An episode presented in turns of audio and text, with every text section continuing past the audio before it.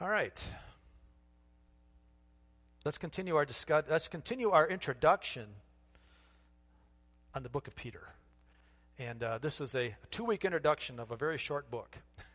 it's only three chapters, but it is packed full of stuff. And so today we want to talk about Peter as how he introduces the book. And he introduces the book in the way of increasing grace. Increasing grace. There's a handout. Fred will hand it out if you if you'd like it. Um, kind of helps you follow along with some of the scriptures we're using, and and uh, hopefully you can take notes on it if you'd like to. But last week we began the introduction of our study on the second letter of Peter, and the reason why I believe this is such an important book today is because it's dealing with an internal battle that's happening within the church. First Peter dealt with an external battle and encouraged the people to withstand from the external forces and the persecutions coming from without the church. Second Peter is talking about the forces of evil that are coming from within the church. And those forces of evil would come in the, in the form of false teaching and just minimizing the Word of God. And we may not consider that evil, but anything that misses the mark of God is sin, and that would be evil. So it can be very, it can have a lot of truth in it, but if it doesn't go to the end, if it falls short of fulfilling what Jesus would have the gospel to say, then it's false. And it's something we need to be on guard against. And so um, Peter sees it happening in the, in the early church already um, in his lifetime. It's only 67 AD or so, and he's already seeing the infiltration of false teaching coming into the church that's distorting the original message of Christ, and it's very dangerous. And so that's why he writes this book in some cases. So that's why I think it's important today. Um, so let's talk about it. Let's go into a little more detail. The theme of the book is faithful truth versus false teachers. That's the theme of the whole book. When you take a look at the three chapters, that's the primary theme of it. It was written in, in AD 66 or 67. Peter died in AD 67 or 68.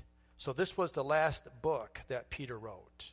And I always like to read last letters of people, like the second book of Timothy that Paul wrote in the last days of his life because when you're writing when you're reading the last letters they're making sure that they're getting the truth in it. They want to make sure that they're getting their last statement of faith in those last letters. And that's why i like reading this book because of the, the urgency that, that peter has. The, the, the background in the audience we've talked about this already a little bit last week but it's the same audience as first peter. This book is written four to five years after First Peter. Um, in fact, as we're studying in our Wednesday night class, the survey of the Bible, the whole New Testament takes place over only a hundred year span, whereas the Old Testament takes place over thousands of years. The New Testament takes place over a period of a hundred years, relatively short. And the New Testament is only written by eight authors whereas the Old Testament is written by many more authors. So it's interesting. And Peter is one of those authors, and his life was fulfilled and lived it in the New Testament era. So his audience was the same as First Peter, and those were scattered churches around Asia Minor. Probably a lot of those people were the people that Peter ministered to on the day of Pentecost. Um, that first message that he preached were probably a lot of these people. And uh, so he has an interest in them because they probably got saved under his ministry. The purpose of the letter is, again, to give Christians hope. Hope in the face of tribulation and persecution, especially coming from within the church. And that's, that's more dangerous, if you will, than coming from without the church, don't you think? That if you have somebody that you think you can trust in the church and they're starting to uh, give you some false information, that's a dangerous place because they've already earned some levels of trust in the church. And when they start speaking false truths or false narratives, that impacts a lot more people. And uh, so, a dangerous, it's very dangerous when things coming from within the church. And that's why Peter, when we get into that chapter, we're going to f- see him to be very direct, and rightly so.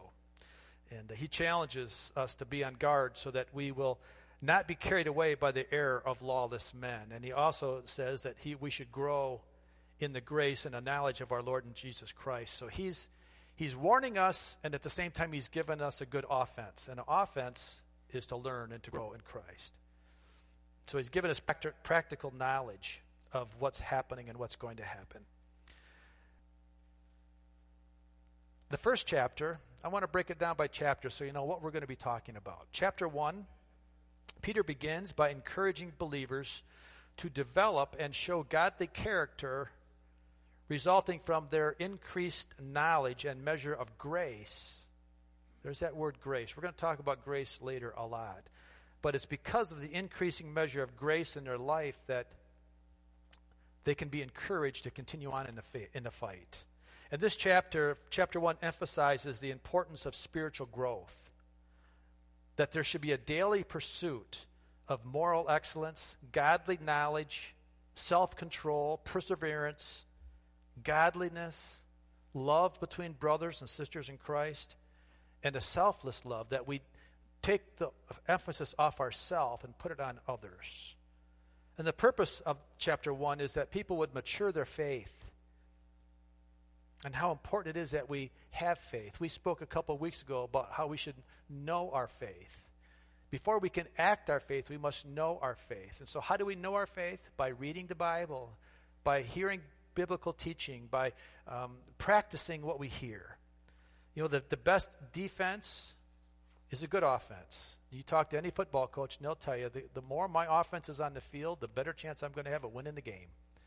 And uh, so they'll do everything they can to keep their offense on the field and keep the other team's offense off the field. And that's the same way we should be with the devil. We shouldn't sit back and, w- and let the devil just clean our, come in and take our lunchbox. We should make sure that we're keeping guard against him. And so, and we do that by us taking a good offensive approach to learning and getting into the Bible. Second Timothy tells us again. Here's Paul telling Timothy in the second book of Timothy, the last letter that he wrote. He says this to, to Timothy in 2 Timothy chapter 2 verse 15. He says to Timothy, "Study to show thyself approved unto God, a workman that needeth not to be ashamed, rightly dividing the word of truth." What does that mean? What is Paul telling Timothy to do? Get in and learn the Bible. Now, I shouldn't say the Bible. The Bible wasn't written then, but there was Old Testament scripture that they were basing their life on at that time. They were writing the New Testament. So for us, we have a different application of that because now, if Paul was alive today, he would be saying to us, get in and read the scripture. It's written under the inspiration of the Holy Spirit, and it's written for my benefit and for your benefit, so there's no excuse why we're not reading it. Get in and study to show thyself approved so that you can rightly divide the truth of God. Amen? That's what we need to do. That's our offense. That's our strategy against the devil's schemes to bring false teaching in our lives. Chapter 2, then, uh, Peter deals seriously with the false teachers that were coming into the churches. He's very direct when he uncovers these people, and rightly so. He shouldn't be timid with these people. He describes them as greedy and arrogant and self willed and ones who despise authority. Hmm. He has to go into detail like this to protect the true believers from the beliefs that are going to destroy them if he allows them to happen, allows them to continue in the church. So Peter has to expose them for what they are. And this was not a popular teaching, as you can imagine. For those that don't want to hear the truth of God, whenever you bring truth to them, it's not popular, is it? It's not that Peter didn't love them. In fact, he loved them so much he had to tell them the truth. And so every good teacher that tells the truth, if it's done in love, you'll know it. You'll feel it. You'll know that what they're doing is telling you truth in love.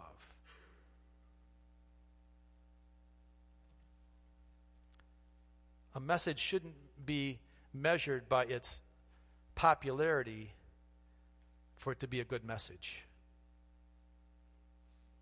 Because most messages that are popular probably aren't truth filled. And I'm not saying that to be negative. I'm just saying it to be real, that truth always brings a level of angst. You know what it's like if you're with someone that is living by a standard higher than yours. And when you're around that person, it makes you a little uncomfortable. And we'll do whatever we have to do most of the time to bring that person down to our level. that we, we don't like it when someone is a better person than us, maybe a little bit more holy. And what we'll do is we will have a tendency to call them goody two shoes or brown nose or, or a, a, better than thou, holier than thou person. And, and we do that because it's the way we deal with our tension.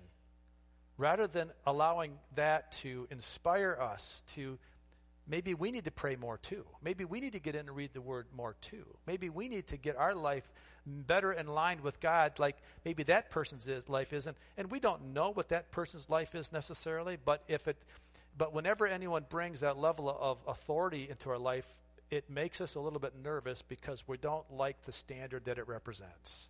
That's the flesh, man, right? I feel I feel it. Maybe you feel it too, but that typically the flesh man doesn't like authority. Typically the flesh man doesn't like it when someone teaches them truth that makes them uncomfortable because they're not comfortable rising up to that level of standard. But that's where God's at. Can I just say that much?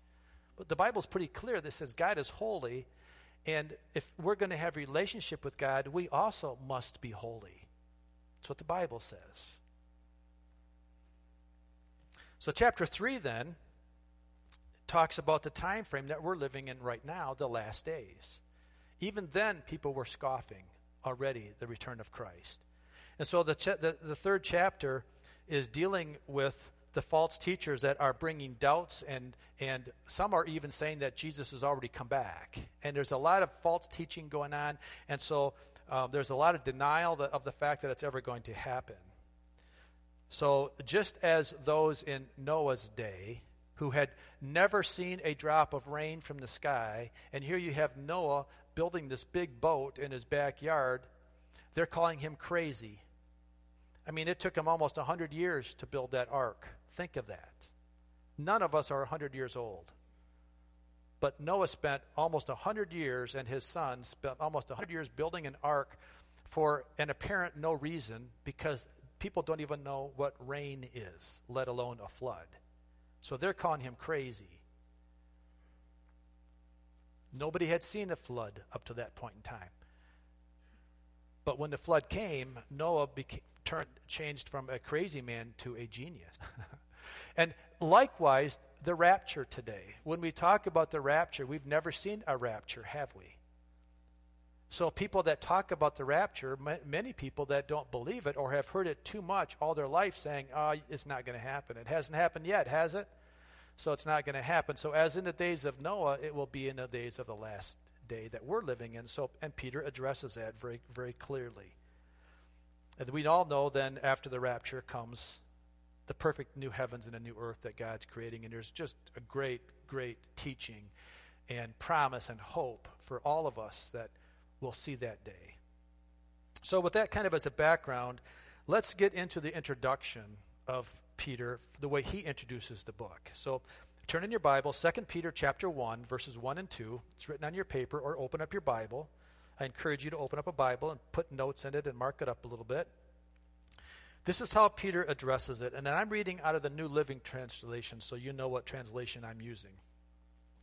This is what Peter says.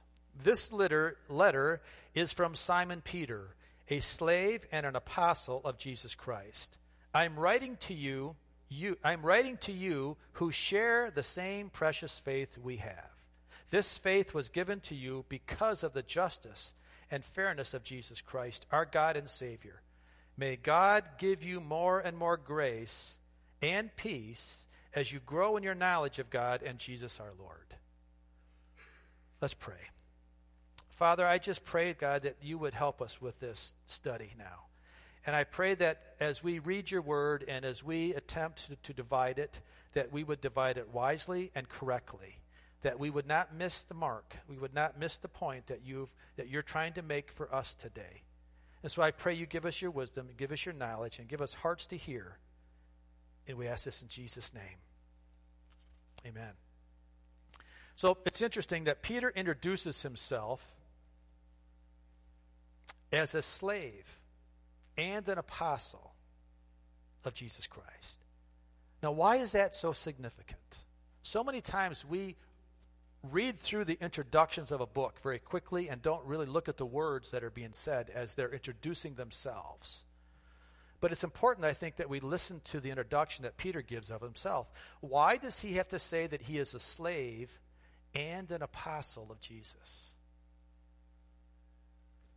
Well, I think if we go back to our message last week, recognizing the importance of learning how to be a good follower before one can be a great leader, Peter has to see himself as a follower first.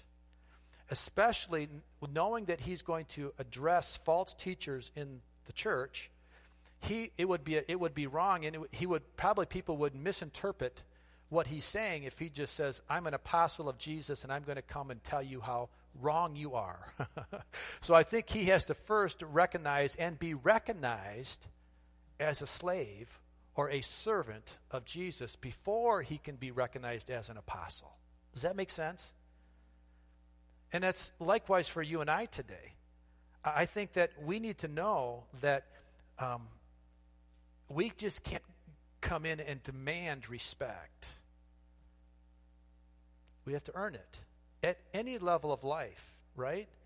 Husbands and wives, it's with you as well. You earn respect from your spouse and your children and employers to their employees and such and, and back and, and that way as well. And it's the same way in the church. If I'm going to be a leader, I need to have respect. I need to earn respect of people. And that's really important that Peter knows that and he addresses the false teachers only because he has the respect of the fact that he was known to be a follower of Jesus first and he was a servant of Jesus first.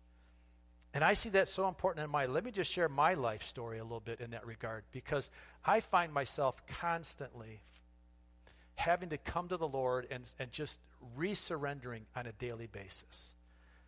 I, I will just promise, I will just tell you, I am so over my head when it comes to pastoring, and I know we have a small flock. Now, I was down at a at a church on uh, on Thursday down in Brightmoor Tabernacle, and it's a church of 2,000 people and huge auditorium and and a huge program and paid staff and just it was a business as much of a, as a ministry. Um, but I will say that the weight of dealing with people's lives isn't based upon numbers of people. If I have one person that I lead astray, that's as important to me as if I had 100 people or 1,000 people that I led astray. So the weight of being a pastor and a leader is not based upon how big your audience is. And if it is, then maybe that would look at you as maybe being maybe a false teacher. because if you're basing your ministry on the size of your congregation, um, I think you're missing the point. That's just my opinion. So I take this very serious, and I come before the Lord on a regular basis saying, Lord, if you don't give me the ability to do this, I can't do it. I can't do it. And so I'm asking you, I'm coming in you and I'm saying, I'm a slave, I'm a servant, and I need to have your wisdom and I need to have your knowledge. And if you don't share it with me, then I might as well find another job because then this is just a job to me. And, that, and, and I'm doing everyone that listens a disservice. And so for that, um, I understand what Peter's saying here it gives me actually it gives me a little confidence, a little hope that I'm not alone in this. Because if Peter had to ask for God's help, if he had to come back and say, I'm a slave and a servant of Christ before he uh, claimed as an apostleship, then it gives me a little bit of assurance that I need to do the same thing, and I'm in good company, I guess. So um, I hope that makes sense. So as we continue to look at Peter's opening remarks, who is he writing to? Well, go look at your scripture. He's writing to believers because he addresses them as you who share the same precious faith we have. You know what's interesting about church is that if you look around, I don't care the, the size of the church, it doesn't make any difference. But when you look around at the people that are in the church, we probably don't have a lot in common with them outside of the church. Um, and I find that to be very interesting. The one thing I have in common with a fellow believer is faith. And it's a precious faith because it unifies us together. The difference between a church like that means that you have people with multiple gifts that aren't like you and they're not like me. And when they operate the way they're supposed to operate, we have a functioning body. And that people bring their gifts together and they're very different. Um, very different in scope, very different in purpose, but when we operate well together, we bring the gifts together and it's a functioning body. Versus a club or an organization. Because if you go to a club, you're going to that club because you have a common interest, like a flying club or a car club or a golf membership club. You go because you're a golfer or because you like cars or because you like airplanes. And you go to a club like that basically because you're good at what you do. I don't know many members of golf clubs that you pay to become a member of the golf club that is a bad golfer. You go to the, you become a part of the club because you have an interest and because you're good at it. A church is so different because we come and most of the time we're broken and we're not good at what we're doing. We come because we need help. We come, if the church is operating well, the church should be like a hospital. A church should be welcoming those that aren't doing well. And we should be coming around those people and surrounding them and helping them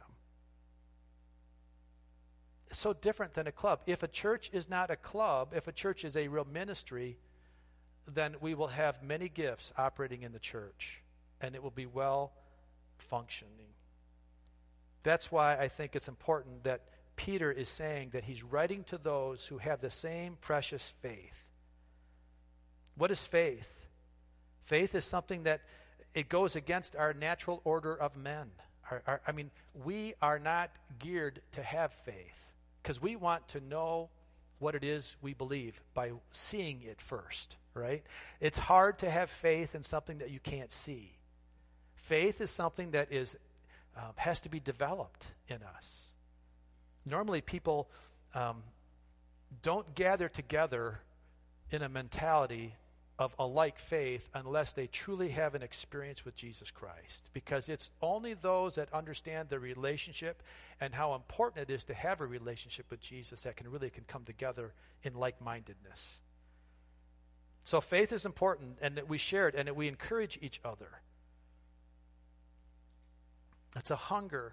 What I find interesting about faith for those that truly are faithful people is that they're always wanting to talk about Jesus.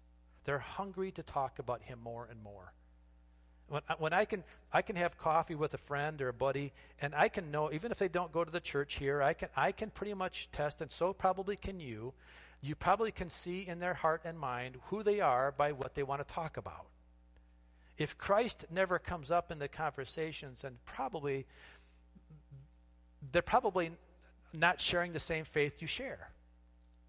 That doesn't mean you don't have to be friends with them. No, you still be friends with them. You just learn how to share your faith with them. But it's so important that we share our faith, and, and it's a hunger for more of what God has for us, and it's a hunger in the righteousness of God. Now, what is righteousness? Righteousness is the right things that God stands for, that Christ stands for. It's a faith that we can have only through the righteousness of Jesus. Because in our text, if you read the text, it's the justice. We, we have this relationship with, with Christ or with others because of the justice and fairness of who Jesus Christ is. And that's where grace comes in. That's where grace comes in. Because he then he finish he finishes the, the opening introduction by saying, May God give you more and more grace and peace as you grow in your knowledge of God and Jesus our Lord. So let's talk about grace. Let's talk about what is grace. Grace can be defined very simply as God granting favor and benefits to us that we don't deserve. Grace is God granting favor and benefits that we don't deserve. So, what does this mean? What does this really look like? Is grace a one time event? Or is it something that we grow in? The text kind of gives, gives us a clue because it says that God can give us more and more grace. So, grace, obviously, according to the text, is not a one time event. It's something that grows within us, and we can have more and more grace. And so that suggests then that grace must come in various quantities and with, very, and, and with different, differ, um, differing purposes. Why? It's not always the same, it doesn't always look the same. It comes in different levels, different amounts, and God grants it. You know, when we think about God's grace, it starts off by drawing us to Him. So, the first thing about God's grace is that it is a drawing agent to us because we are not able to receive God's grace unless He draws us to Himself. If you look at Romans chapter 5, verses 1 through 2, it says this Therefore, since we have been justified through faith, we have peace with God through our Lord Jesus Christ, through whom we have gained access by faith into this grace in which we now stand. But God demonstrates his own love for us in this. This is verse 8.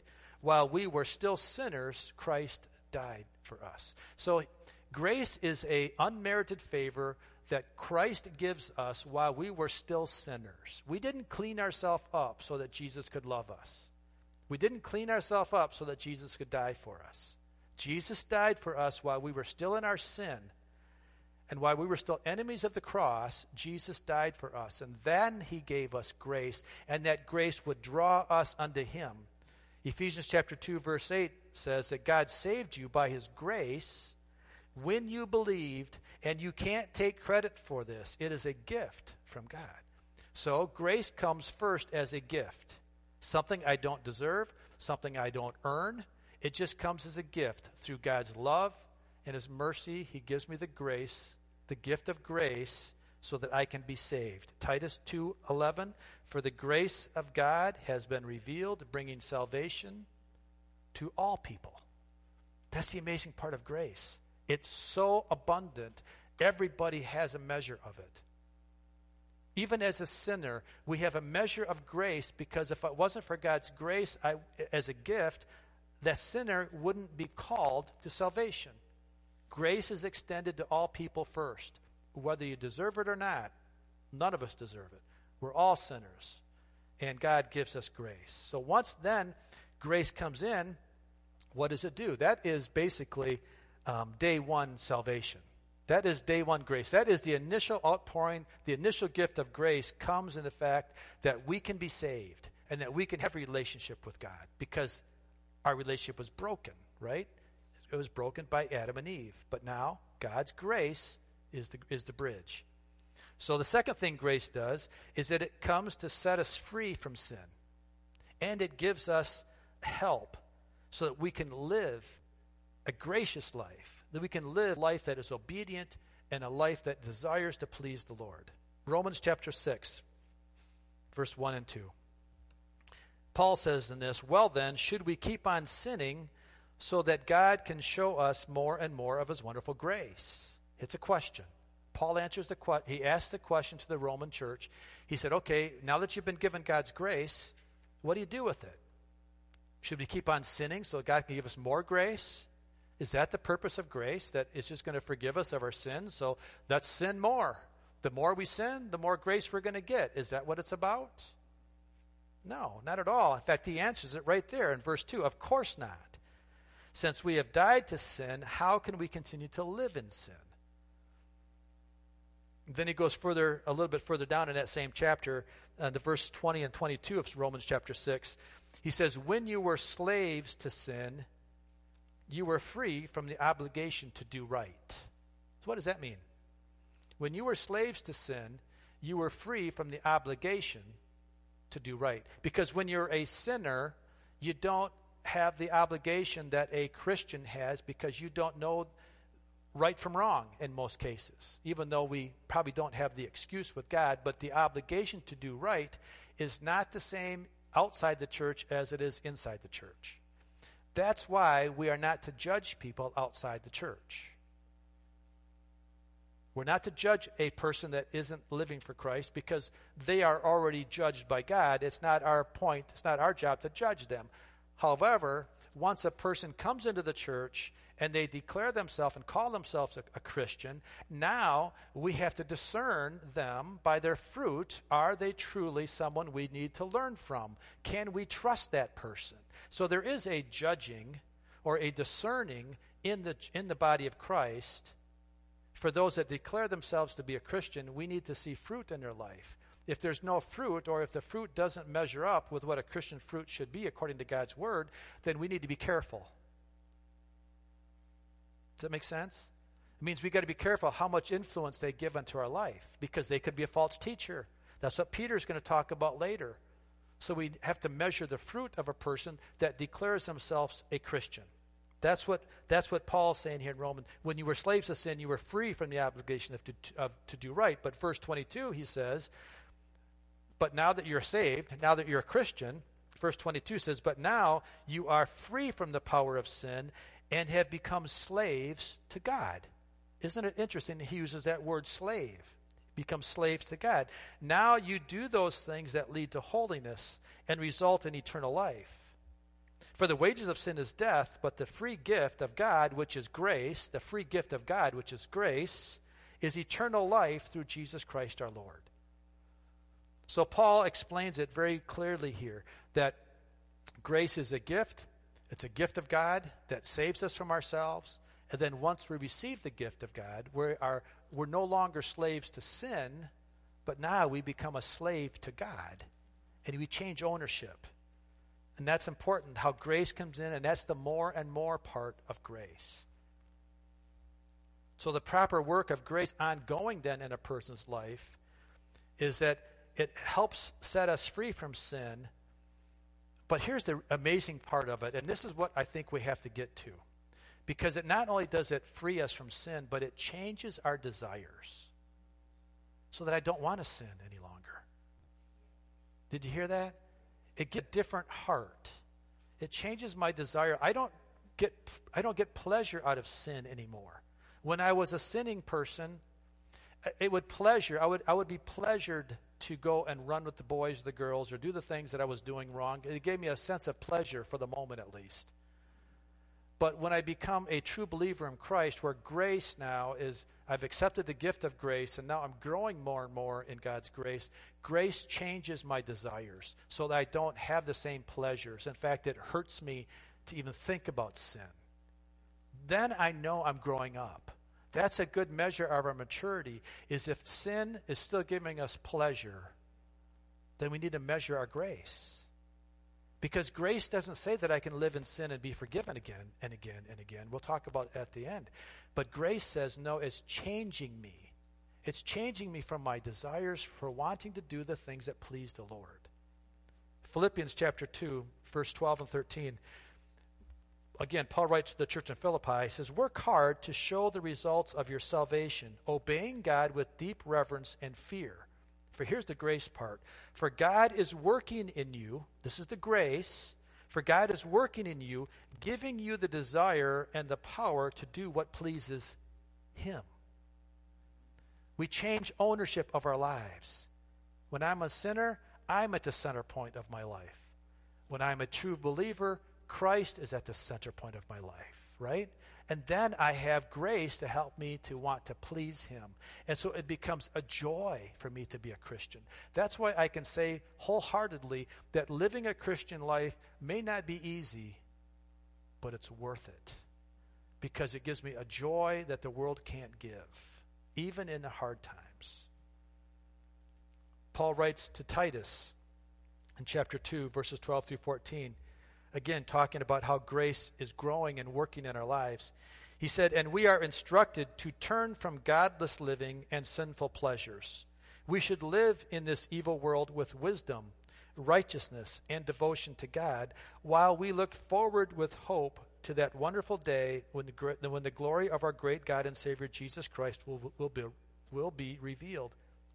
Because he gave us his life to free us there's the grace work again to free us from every kind of sin, to cleanse us, and to make us his very own people, totally committed to doing good deeds. That's the slave part. That's where grace changes us and makes us a slave to doing the things that please God. That's and there's so much more that can be said about grace and how it helps us, it frees us, it emboldens us, it changes our desires. But with all that said, God will not force himself on us. God will not force grace on us. It's our choice to receive God's grace because God's grace can be resisted and it can be rejected. The reason that Peter had to write this letter was because God's grace was being abused by the false teachers in the church at that time. And if it was being abused then, how much more is it being abused today? How many people are giving up on church because people in the church have abused grace? Think about it. I know a lot of people that say, I'm a, I'm a Christian, but I don't like church. I want to believe my church. I want to believe in the God that I believe in when I. But I'm not going to come in church walls doors because Christians are hypocrites and they've abused grace, and therefore people don't have a good feeling about going to church. How sad that is. Because church is an important part of our life. Coming together with other believers that share the same precious faith that, that Peter was talking about is so important that we develop relationships with people in church, even though we're flawed people. I get that. But the, resi- but the grace of God can be resisted and it can be rejected. And that's why Peter had to be very, very direct and therefore, I need to be direct. Therefore, a Bible believing preacher today needs to be direct when it comes to false teachings regarding the abuse of grace. 2 Corinthians chapter 6 verse 1 the New King James version says this we then as workers together with him him as God also plead with you not to receive the grace of God in vain in other words people can receive it and lose it. There is no such thing as once saved, always saved. It sounds good. And people like to hear it because it gives them a sense of security. And believe me, we can have security in our salvation. I'm, I, don't want you, I don't want you to be afraid of that. You can have security in your salvation, but it's not because you were saved when you were 12. It's because you have a relationship with Jesus today. And you have that through an ongoing grace. You have that through a recognizing that I'm a slave to God. And it's a surrender every day, it's a resubmission of my life every day. I am assured of my faith. There's no question of my salvation, but it's not because I had grace once, it's because I have grace all the time in my life. I can't live without it. You can't live without it. So don't receive grace of God in vain because Hebrews chapter 12, chapter 10, there's a relatively long passage I want to read here, and it's a hard passage to hear because it can be considered hard teaching and hard preaching, and people turn their ears off when they start hearing this.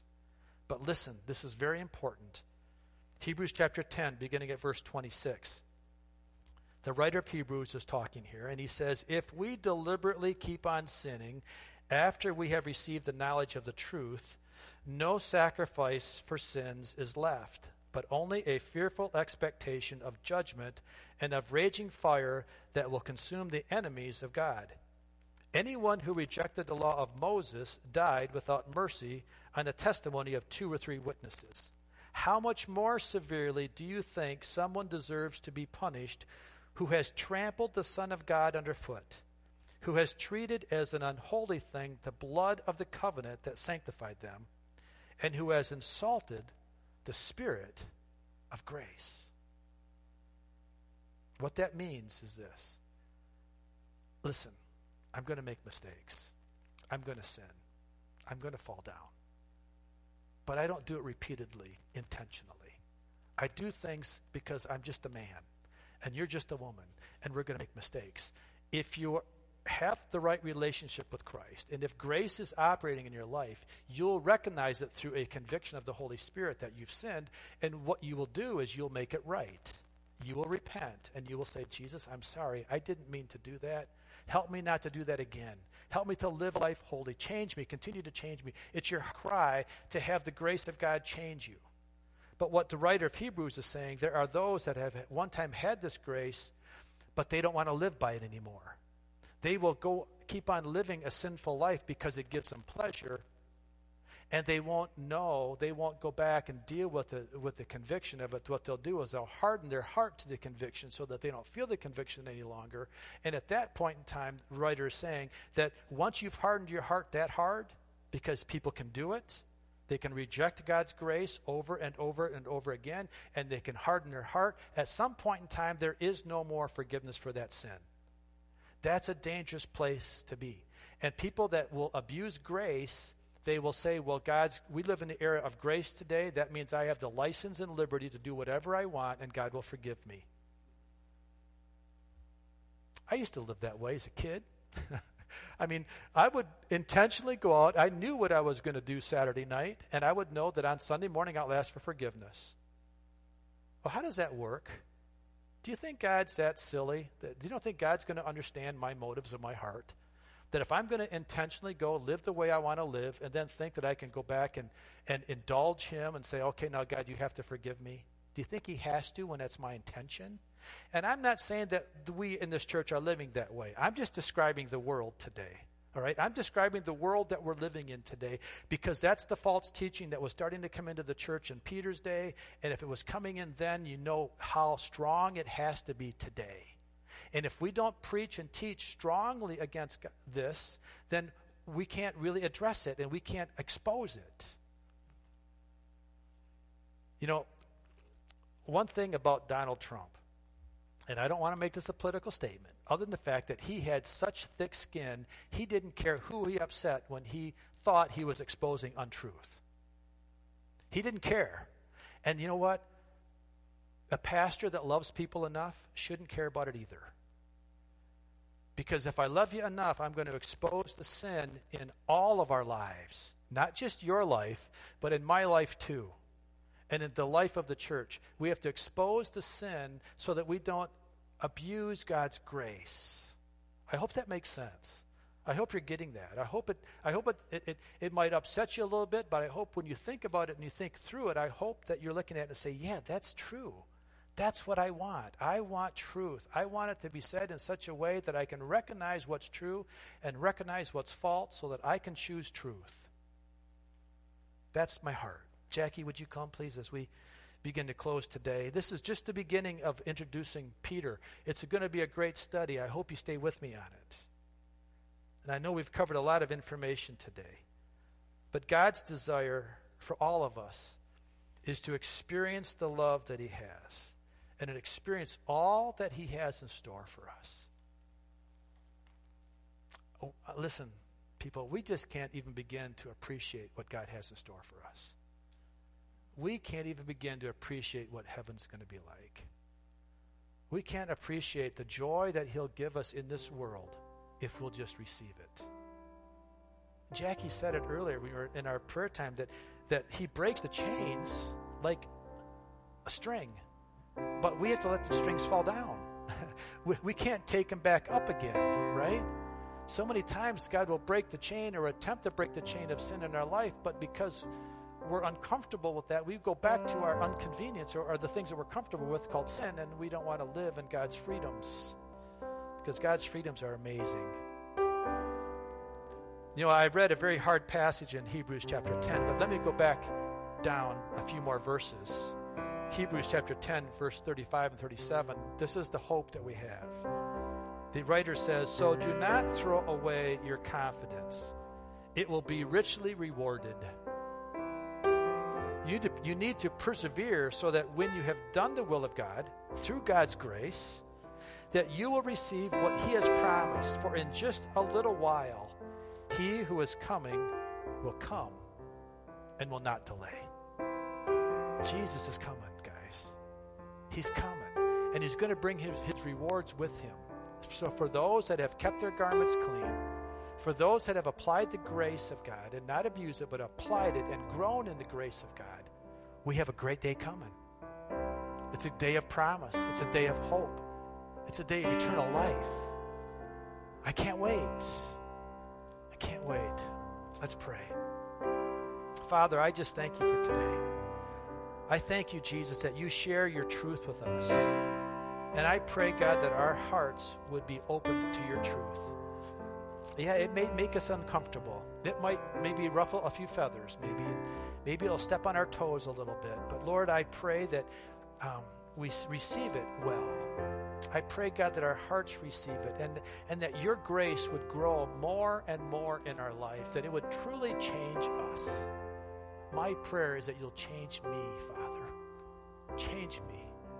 I want to do the things that please you. I want what you want. Help me to want that more. Help me in my secret times, in my quiet times, when the times I'm all alone, and my mental thoughts and my daydreams and all these things. And help us all, Father, to guard our hearts and our minds in Christ Jesus, and that we will be very careful what we allow into our mind, into our daydreams. That we don't give the devil a foothold at all. That we will keep our hearts pure before you. That's our prayer today. And I pray that way for everyone in this church and everyone that's listening. And I thank you for your mercy and I thank you for your grace, undeserved favor. Grow more and more in me. In Jesus' name. Amen. Amen. Jackie, let's sing the song. Thank you, Jesus. Amazing grace, how sweet the sound that saved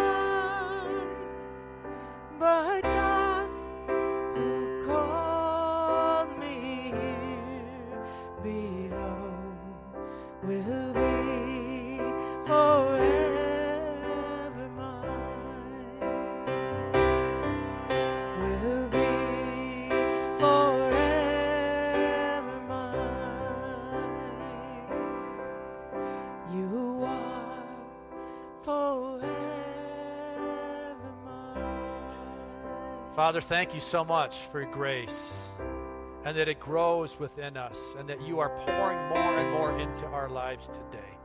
So I pray for everyone here and everyone that's listening and watching that their grace would be uh, uh, without end, that it would just be amazing grace.